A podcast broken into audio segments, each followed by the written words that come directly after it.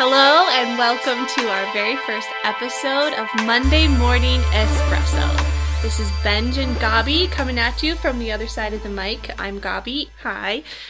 Kind of the idea behind this podcast is really just we have such a heart for our generation of people who are big dreamers but seem a bit disillusioned in their dreams. And we we're thinking that it would be really cool to have a podcast on Monday morning as you all are getting ready for work, drinking your coffee, driving into the office, to just encourage you to keep dreaming, to keep pursuing those promises that God has put on your heart, and not to give up just because you're in a season right now where maybe that dream isn't coming true or it's not looking like you thought it would look, but really just to keep your eyes fixed on God and those God dreams that He's placed in your heart. And I think Benj just wants to tell you a little bit about us so you know who we are.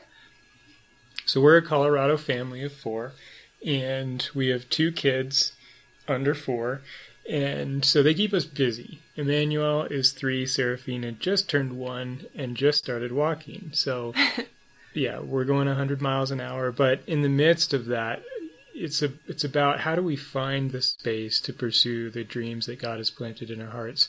You know, how do we sort out the noise of, you know, what is what is a God dream in our lives versus what is just you know something that caught our attention, and and how do we with God walk that process out and with each other, and begin to see in relationship with God what He's drawing us toward, what He's put in our lives to make our hearts come alive and and that's what this is about is is walking together to figure out and hopefully inspire you to to search your own life in in finding the things that drive you and the ways that you can pursue them daily even in the midst of busyness of uh, maybe a job that you're not enthralled with um, and, and walking that out in community and finding a space to do that every day Yeah. Do you want to tell them a little bit about Emmanuel and kind of what that means in our lives? Yeah, I mean, even for example, Emmanuel is three. He's adopted from Ethiopia, and he's been in our family for two years now. And that was a dream that we both had even before we met. And Yeah. so it was something, one, that drew us together and, and helped bring a bond in our family, but also something that, you know, we we prayed through and we sought God together and, and walked that out. I think Emmanuel kind of represents like a microcosm of what we're all about, and that is having a dream and pursuing it in faith and obedience in the timing that God has. Emmanuel, um, it took us about two and a half years from start to finish for the adoption process, and now it's complete and he's in our family and he's three and he's challenging and we're in the throes of parenthood. So i think that's how it is with really any dream is once it actually does come true if you're lucky enough to see a dream come true you just get thrown into a whole new set of challenges. So there's such an important thing to be said about going through the process of what it takes to get from A to Z in a dream because that process will really develop the depth of character that you need to hold on to the dream when it does come true because you will find challenges even when the dream comes true like we are right now in parenting it's not always sunshine and rainbows like we love our kids but it can be challenging So, what's the foundation? Where do we see in Scripture um, how God leads us in this process? Well, I think there's a lot in scripture about dreaming and hoping and the promises of God on your life, but one place that I've been really kind of meditating on recently is Hebrews 6, and I absolutely love this passage. I encourage you all to look at it yourselves when you have a chance. Um, but if we just look at verses 9 through 12, I'll just read it to you really quickly. It says, we are confident that you are meant for better things, things that come with salvation. For God is not unjust. He will not forget how hard you have worked for Him, and how you have shown your love to Him by caring for other believers, as you still do. Our great desire is that you will keep on loving others as long as life lasts, in order to make certain that what you hope for will come true. Then you will not become spiritually dull and indifferent. Instead, you will follow the example of those who are going to inherit God's promises because of their faith and endurance.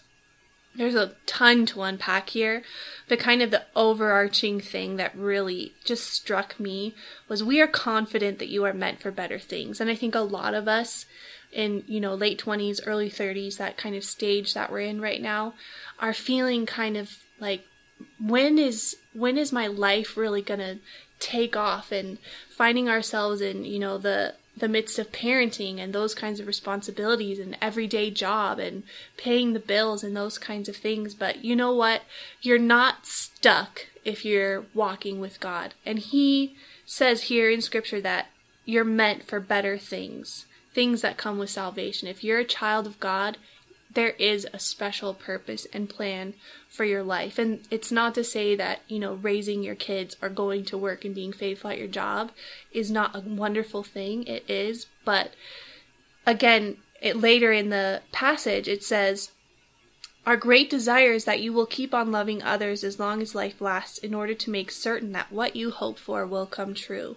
So, right now, a faithfulness in loving people around you and serving well and pursuing God, there's this promise that it will make certain that what you hope for will come true. So, continuing to remain in hope despite what discouraging situation you may find yourself in, I feel is just so important.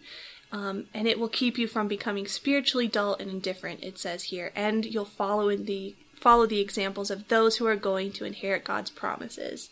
And there's tons of examples like that in the Bible. And you know, one of my favorites, Benj, as you know, is Joseph and all that he had to endure to see his dream come true, but all that God grew in him in the process. So Yeah, and I think the the key that that we look at a lot of times is what are the small things in our daily life that help keep the dream alive, help keep the the heart alive. And even just looking across our dining room where we're sitting right now, a massive wall sized picture of a rope bridge stretched across a misty river in the jungle of Vietnam is something that we just we threw up on our wall because we were like we want to see something every day that helps us feel alive that reminds us of our dreams and things that that really inspire us. And one of the things that's in this Hebrews verse is where it says in order to make certain that what you hope for will come true, then you will not become spiritually dull.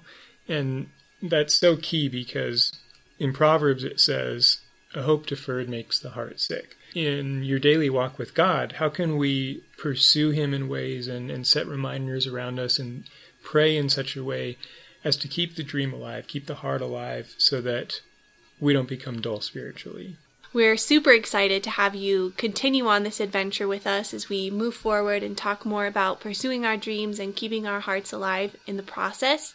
If you liked this, um, we'd love to hear your comments and your feedback and leave a review on iTunes for us and um, like it, share it with your friends, anyone who you think who would enjoy this. Um, also, I have my website that has launched. It's gabiruth.com.